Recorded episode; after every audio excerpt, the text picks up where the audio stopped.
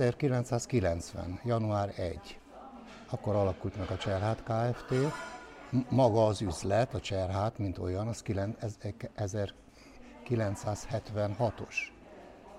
Tehát én azt hiszem, nem tudom pontosan, de azt hiszem, hogy talán a, a ország legrégebbi önkiszolgáló étterme volt ez, és ezt mi 90. január 1-én vettük át a Cserhát Kft. név alatt. Én azóta 32 éve ügyvezető vagyok itt. Átvettem többet magammal, néhány kollega volt, volt itt KFT tag, a, a vállalat legveszteségesebb üzletét. Így kezdtünk. És hát ez egy elég nagy kihívás volt. Legnagyobb és a legveszteségesebb. 105 emberrel kezdtünk itt dolgozni. De az volt a szerencsénk, hogy csináltunk egy új energiabázis, leváltunk a 20 emeletes olaj alapú tömbfűtőművéről, és akkor kicsit megkönnyebbültünk. Ugyanakkor viszont elindult egy nagyon kemény szakmai megújulás is. Hát annak idején, megmondom őszintén, hogy egy kicsit ránk is csodálkoztak a szakmailag, akik idejöttek mondjuk Pestről, vagy az ország különböző pontjairól, mert nekünk külön volt hidegkonyhai stábunk. Itt volt a, melyet talán a legnagyobb cukrász üzeme, átlag 30 fővel, emiatt ez a termékválaszték kint a Mackó Cukrászda nevű üzletbe, ugye, ami már nincs, de volt, ez ott megjelent, és ilyen 30-40 választékelemű hidegkonyhánk volt, és cukrászatunk. Tehát ez, ez, ez volt az első nagy lépés, amivel szakmailag megújultunk. Itt voltak a leg, város legnagyobb bárjai. És ezek nagyon jó sikerültek. A legnagyobb létszámmal 365-en voltunk. Ez a Schwabbál rendkívül nagy érdeklődés mellett. Itt nem voltak üzletek, végig az egész terület be volt, be volt terítve, és aranyos dolgok voltak, mert akik nem jutottak be, azok könyörögtek, hogy csak hat nézegessenek. De a pincérek aranyosak voltak, mert még őket is kiszolgálták a, a körlépcsőn. Tehát ez egy, ez egy nagyon komoly, egy nagyon komoly munka volt. Szombat reggel kezdtünk dolgozni, és vasárnap délután fejeztük be. És végig talpon kellett lenni, mert aki leült, az elaludt. Aztán nagyon nagy, nagyon nagy lépés volt a privatizáció. Hát mi egy, egy, mi egy átlag állampolgárnak szám, számítottunk akkor is, meg most is, tehát nekünk azért nem volt könnyű anyagilag ugye felnőni ehhez a feladathoz. Éppen emiatt mi nem tudtuk az egész házat megvenni, hanem egy részét, egy részét, és heten voltunk tulajdonosok. Heten voltunk KFT tagok, és heten voltunk tulajdonosok. És akkor a, mi voltunk az utolsók, akik még úgynevezett elhitelt kaptunk. Ez az elhitel ez egy nagyon kedvező kamatozású, hosszú futamidejű hitel volt, két év türelmi idővel, és hát így sikerült ugye megvennünk. Hát ezt ugye tíz évig fizettük, és akkor is, ugye, akkor is sokat gondolkodtunk, hogy szabad, nem szabad. Tulajdonos társak még úgy, úgy furcsán is néztek rám, hogy miért, miért, miért olyan nagy az önbizalmam, mert lehet, hogy ebbe belebukunk. Tehát ugye én a világ életemben mindig egy kicsit olyan közgazdász beállítottságú ember voltam, meg vagyok is. Közgazdasági technikumba jártam, kereskedelmi főiskolára jártam, szeretek számolni, háromszor számolni, egyszer kivitelezni, ez egy nagyon fontos szabály. És én hittem benne, és hát hál' Istennek ez így, így is jött be. És hát persze természetesen megint meg kellett újulni, megint kellett valami pluszt összehozni, hiszen szükült, szükült a területünk. És érdekes módon akkor, akkor meg elindultunk a, a iskolai kezdhetés felé. De furcsa világ volt akkor, a mai emberek talán nem is nagyon értik, akkor nem volt közbeszerzés, hanem a klasszikus piacgazdaság szabályai érvényesültek. Ez azt jelentette, hogy az intézmények oda mehettek, ahol jobb ellátást kaptak. Kár, hogy nem így van most is. Tehát ez azt jelentette, hogy a, a, a, először a Dózsa iskola határozta el, hogy tőlünk szeretne ételt kapni. Aztán utána ugye ezek a intézményvezetők sokszor találkoznak egymással, elmondták egymásnak, na nálad milyen az étel, na nálad milyen. És akkor így szépen egymás után öten lettek néhány év alatt a ellátásunk területén. Tehát ez egy nagy előrelépés volt, mert akkor megugrott a forgalmunk, megugrott a bevételünk. Ugye például a Lovasi Gimnáziumot örök életbe a Cserhát látta el. Örök életbe. Még akkor is, amikor állami vállalat volt. Csak akkor úgy szállítottuk oda az ételt, és kiosztó konyha volt.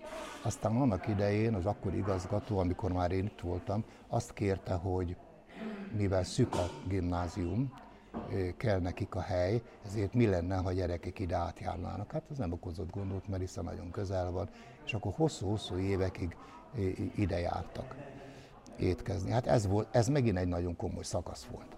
Aztán eljött egy olyan szakasz, amikor közbeszerzést írtak ki az iskola az egész városra, és ugye egy szék vitte el az egész, tehát a 19 intézményt.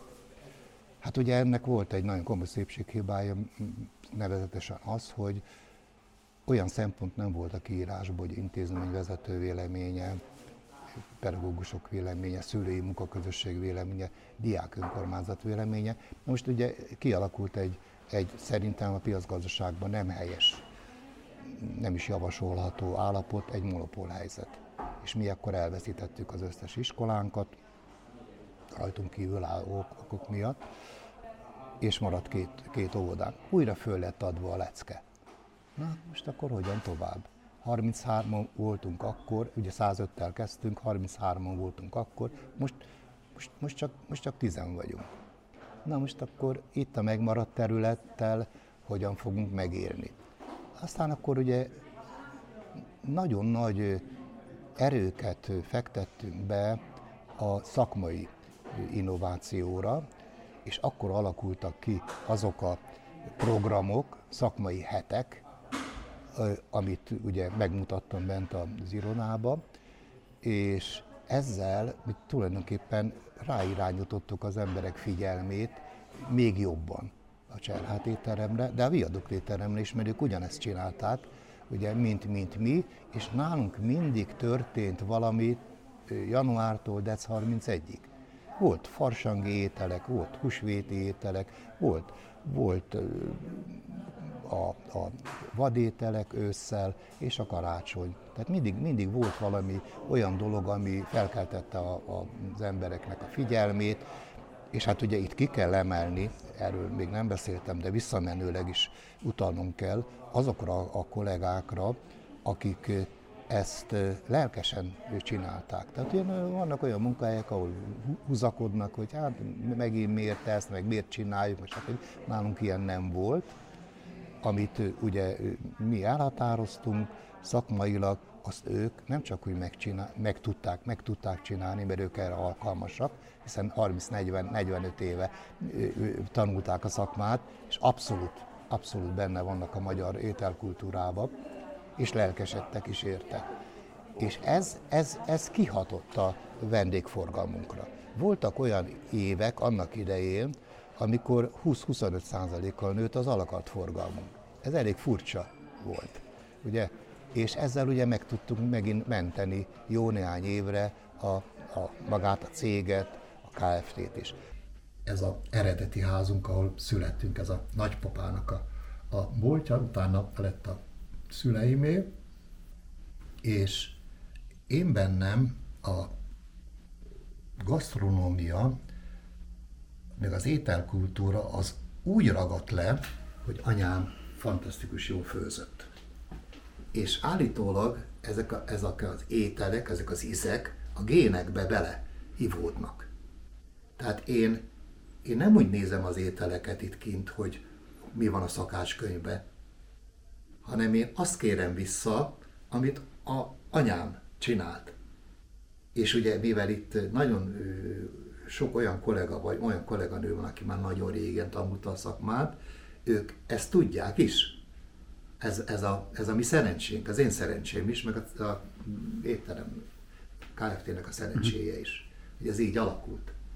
Hát, annak idején az volt a divat, hogy nem voltak éttermek faluhelyen, hanem főzőasszonyok voltak. És az én anyám főzött a tanácsi alkalmazottakra, meg a pedagógusokra.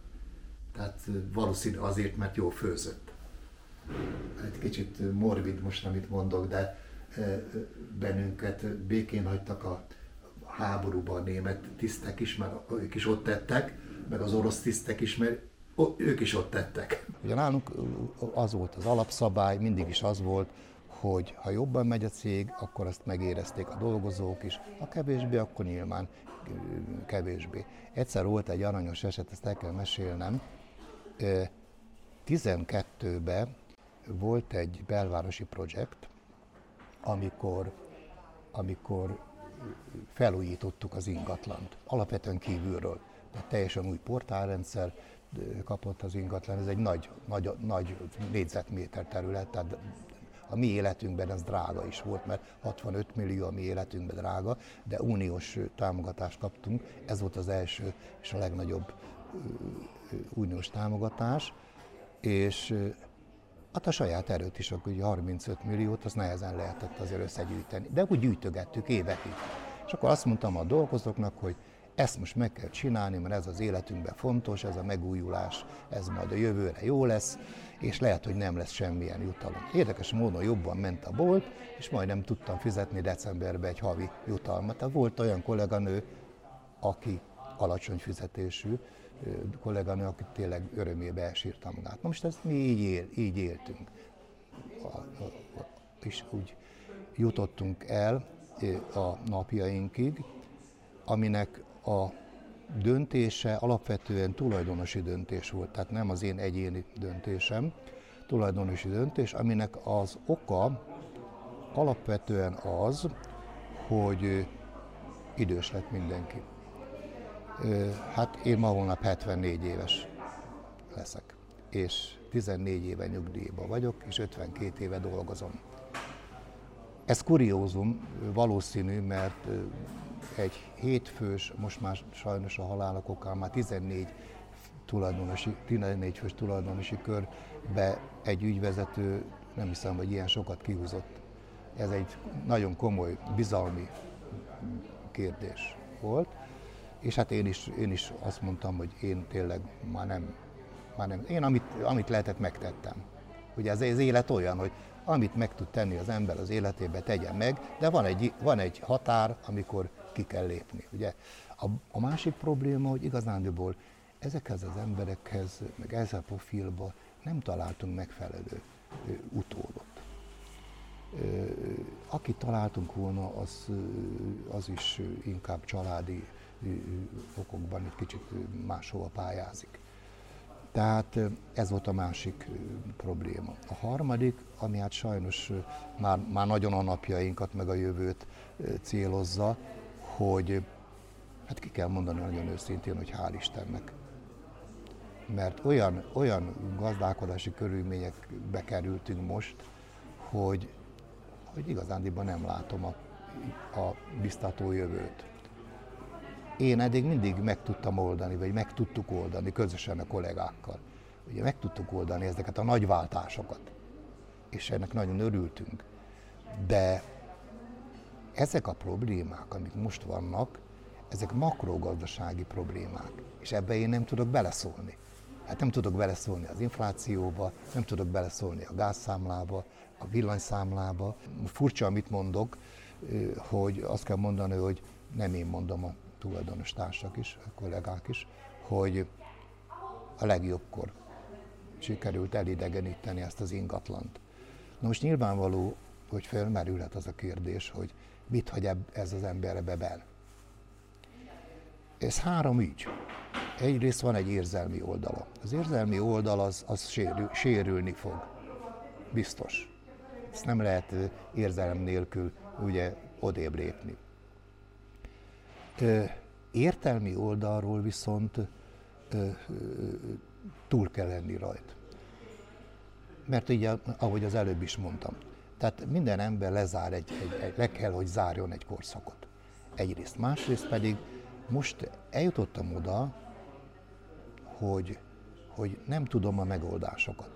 És ilyenkor, ilyenkor egyébként a bármilyen vállalkozási évben ott ki, ki kell lépni. És majd megoldja valaki.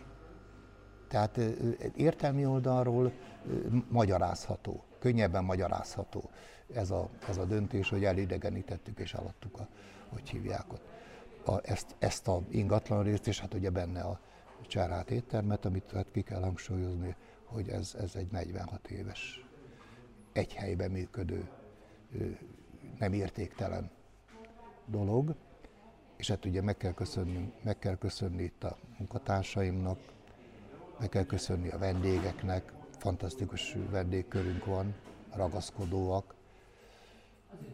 Kicsit lehet, hogy morbid, amit mondok, de sokan innen távoztak. Ez is az élethez tartozik, az életből. És hát maradt most egy viadukt étterem nevű üzlet, amit még próbálunk vinni, ez nem a miénk, ez az önkormányzat tulajdona. Amennyiben érdemben tudunk tárgyalni velük egy, egy felújítás kérdésében, akkor megpróbáljuk megmenteni. És azok a vendégek, akik, akik ragaszkodnak ehhez a profilhoz, a vendéglátásnak ehhez a szegmenséhez, ugye, azok talán megtalálják a, a nekik való ételkultúrát. Hát ez a jövő. Ezt még én megpróbálom sínre tenni, ez majd tar- eltart egy pár hónapig, és hát megpróbálom akkor átadni másnak. Érdekes módon a családi kötődésünk is nagyon ide, ide kötődik, mert a feleségem volt itt a Lenti Ajándékboltnak a bérlője. Ő volt a legrégebbi bérlőm. és azt hiszem sokan ismerték, és szerették is ezt a boltot. Hát ők most átköltöztek a, a, Bástya üzletházba. Ő, se, ő is nehezen tud elszakadni a munkától, de a lányomnak a nevén megy már, és, és a lányomat is ide vettem pont azért, hogy tanulja meg egy kicsit ezt a KFT légkört, és hát majd valószínű, hogy talán ő fogja továbbvinni a viaduktot is.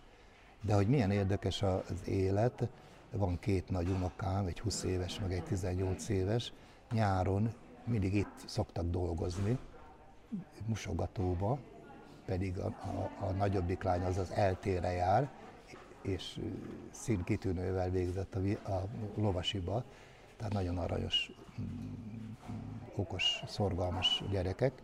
Aztán most is tegnap itt voltak segíteni. Tehát valahogy az egész család egy kicsit kötődött a Cserháthoz. És hát ugye együtt is működtünk, együtt dolgoztunk.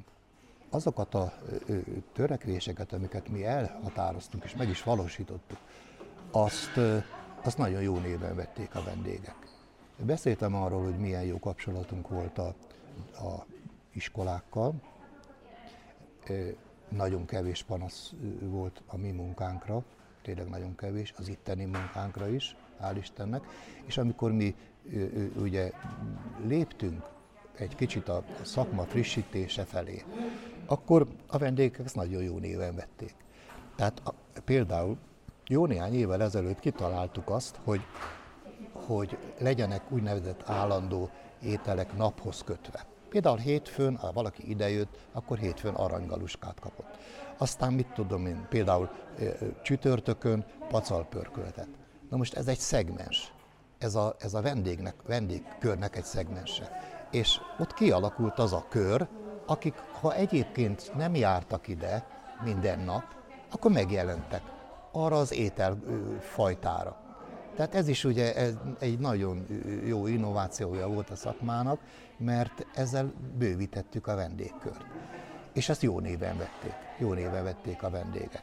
Tehát én úgy gondolom, hogy mi, mi nagyon élő kapcsolatban voltunk a vendégekkel. Például, hogyha ide jön egy vendég, és ide jött egy vendég, és azt mondta, hogy ő, ő szerdán szarvas pörköltet szeretne enni, akkor megcsinálták.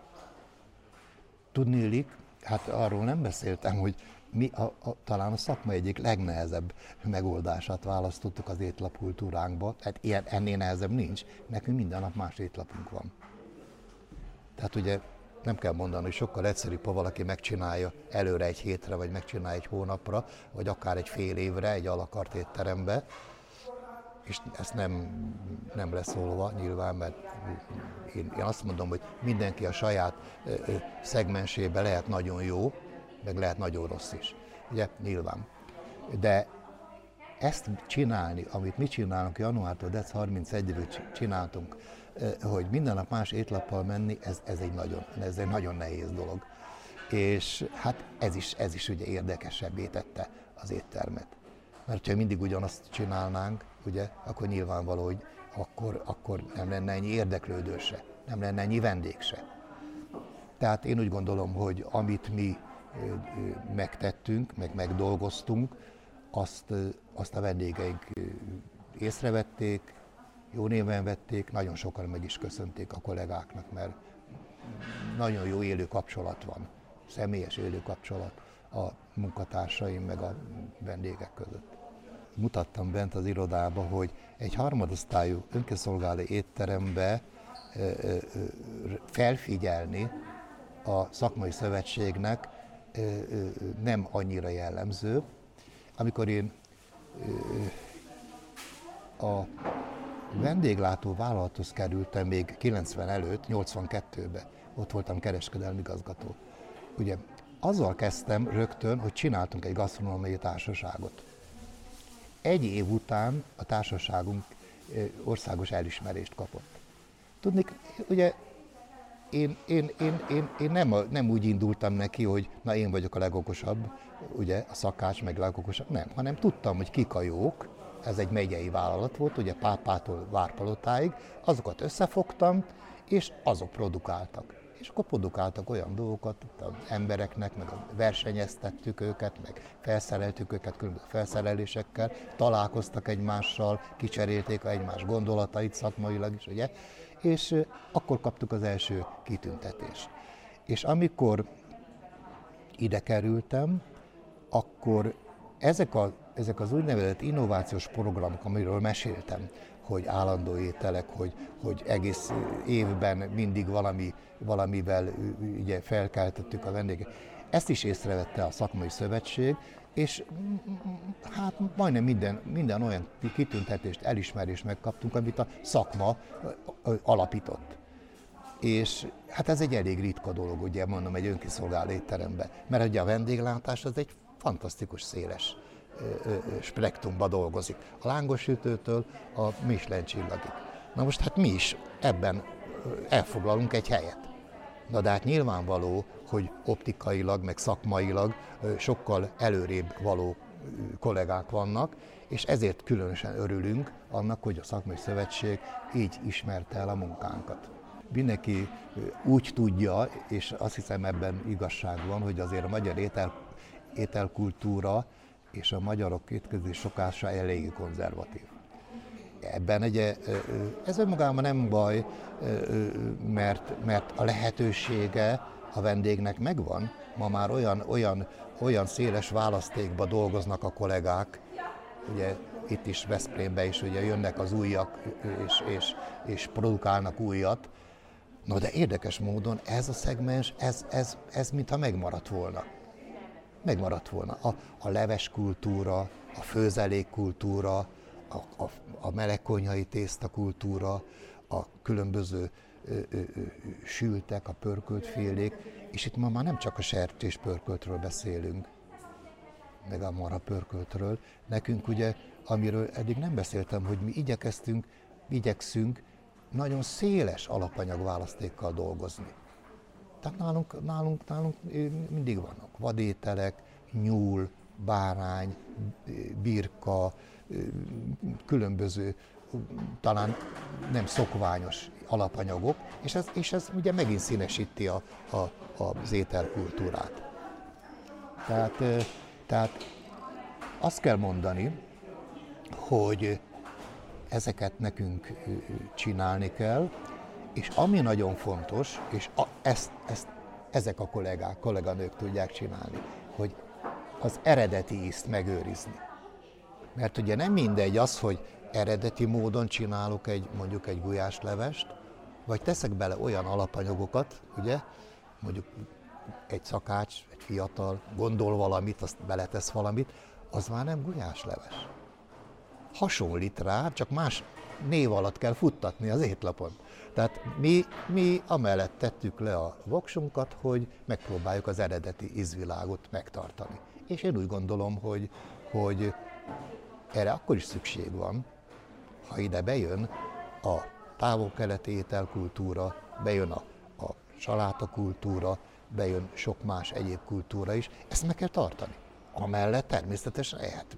Ma már a vendég ehet másfajta ételeket is másutt. A legkiemelkedőbb ételünk az most van, a halászlé. Tudnélik, amikor az ember azt mondja, hogy 300 kg halat szerzünk be, annyit, 300 kilót, plusz még ugye a hozzávalók, 60-70 kiló, és ennek a két üzletbe, két üzletről beszélek, ez körülbelül 800 adag. Akkor azért ezt elkészíteni, kiadni, hát megmondom őszintén, hogy erre nagyon büszkék vagyunk. Mert lehet, hogy ezt a nagyon híres, jó nevű halássárdába se tudják produkálni. És ez biztos, hogy azért van, mert a kolléganők ezt nagyon jól csinálják. Különben nem jönnének a vendégek. Tehát erre vagyunk a leg, talán leg, leg, legbüszkébbek. Aztán tulajdonképpen mindig az aktuális ételekre, ugye, mint ahogy mondtam is, megjönnek a vendégek. Hogyha van egy jó bárány paprikás, vagy aki éppen azt szereti, vagy, a, vagy, a, vagy a, mint ahogy mondtam is, az aranygaluska, vagy, vagy, vagy rétest is szoktunk csinálni, akkor észreveszik, és akkor megjönnek. Hát nézze, mint ahogy mondtam is, ugye ennek több aspektusa van, érzelmi, meg értelmi. Ugye az érzelmi az, az jobban benne marad az emberbe, ugye attól nehezebb megválni, nehezebb megválni a fizikai léttől, nehezebb megválni a, a kollégáktól, ha bár talán, ha sikerül, mint ahogy mondtam is, a, a viaduknak a mentése, akkor a legtöbb kollega ott fog dolgozni. Tehát ez talán nem fog hiányozni. Az, hogy a munka mennyire fog hiányozni, azt most nehéz megmondani. Ez mindig csak akkor derül ki, amikor, a, amikor az ember nem jön be. Által, ugye mindig, mindig azzal riasszák az embert, hogy na majd akkor, akkor majd milyen nehéz lesz, meg, meg, meg talán le is épül az ember, nem tudom. Én hál' Istennek valahogy, valahogy nem érzem még ezt. Biztos a jó Isten a barátom. De meg kell mondjam, hogy ez nekem meggyőződésem is. Nekem van egy nagyon speciális hit, hitkultúrám, amit, amit, ami, ami megerősített e, nekem, engem ebbe, hogy még nyugdíj után 14 éve dolgozom, ugye? Mégpedig az, hogy én valamikor elhatároztam, hogy, hogy, hogy nekem az Isten legyen a barátom.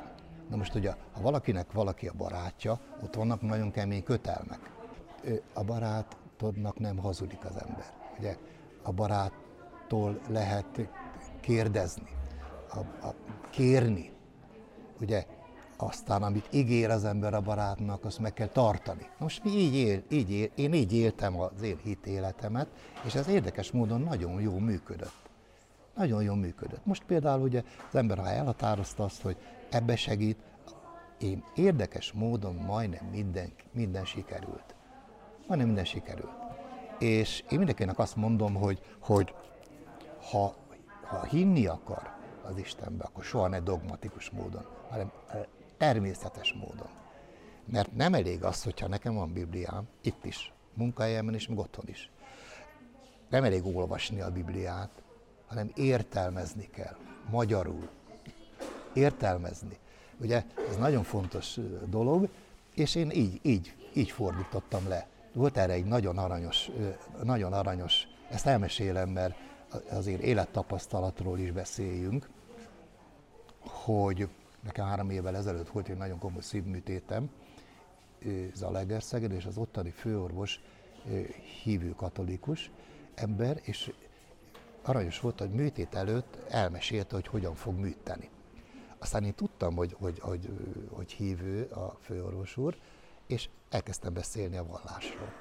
aztán beszélj mosolyogat, elmondtam ezt a filozófiát, ezt a hit filozófiát, ez nagyon tetszett neki, és mondom, hogy ha sikerül a műtét, akkor én majd meg fogom köszönni a jó Istennek. És akkor kérdezi, hát jó, jó, de hogyan? Hát mondom, nézze, csomagot nem küldhetek neki, pénzt nem küldhetek neki. Nekem az a szokásom, hogyha valami sikerül, amit kérek tőle, ha valami sikerül, akkor én valakin segítek. Tehát mit tudom én, leég valakinek a háza, vagy meghal a családból egy fontos ember, marad két-három gyerek, akkor én mindig szoktam pénzt küldeni. Hú, hát az nagyon tetszett neki, és, és hát sikerült a műtét, hál' Istennek itt vagyok, és talán jól is érzem magam, és, és megírtam neki SMS-be, hogy ahogy megbeszéltük, de a jó Istennek is megköszöntem, és valamilyen családnak segítettem. Tehát nekem ez a hit filozófiám. És ez nagyon szépen működött.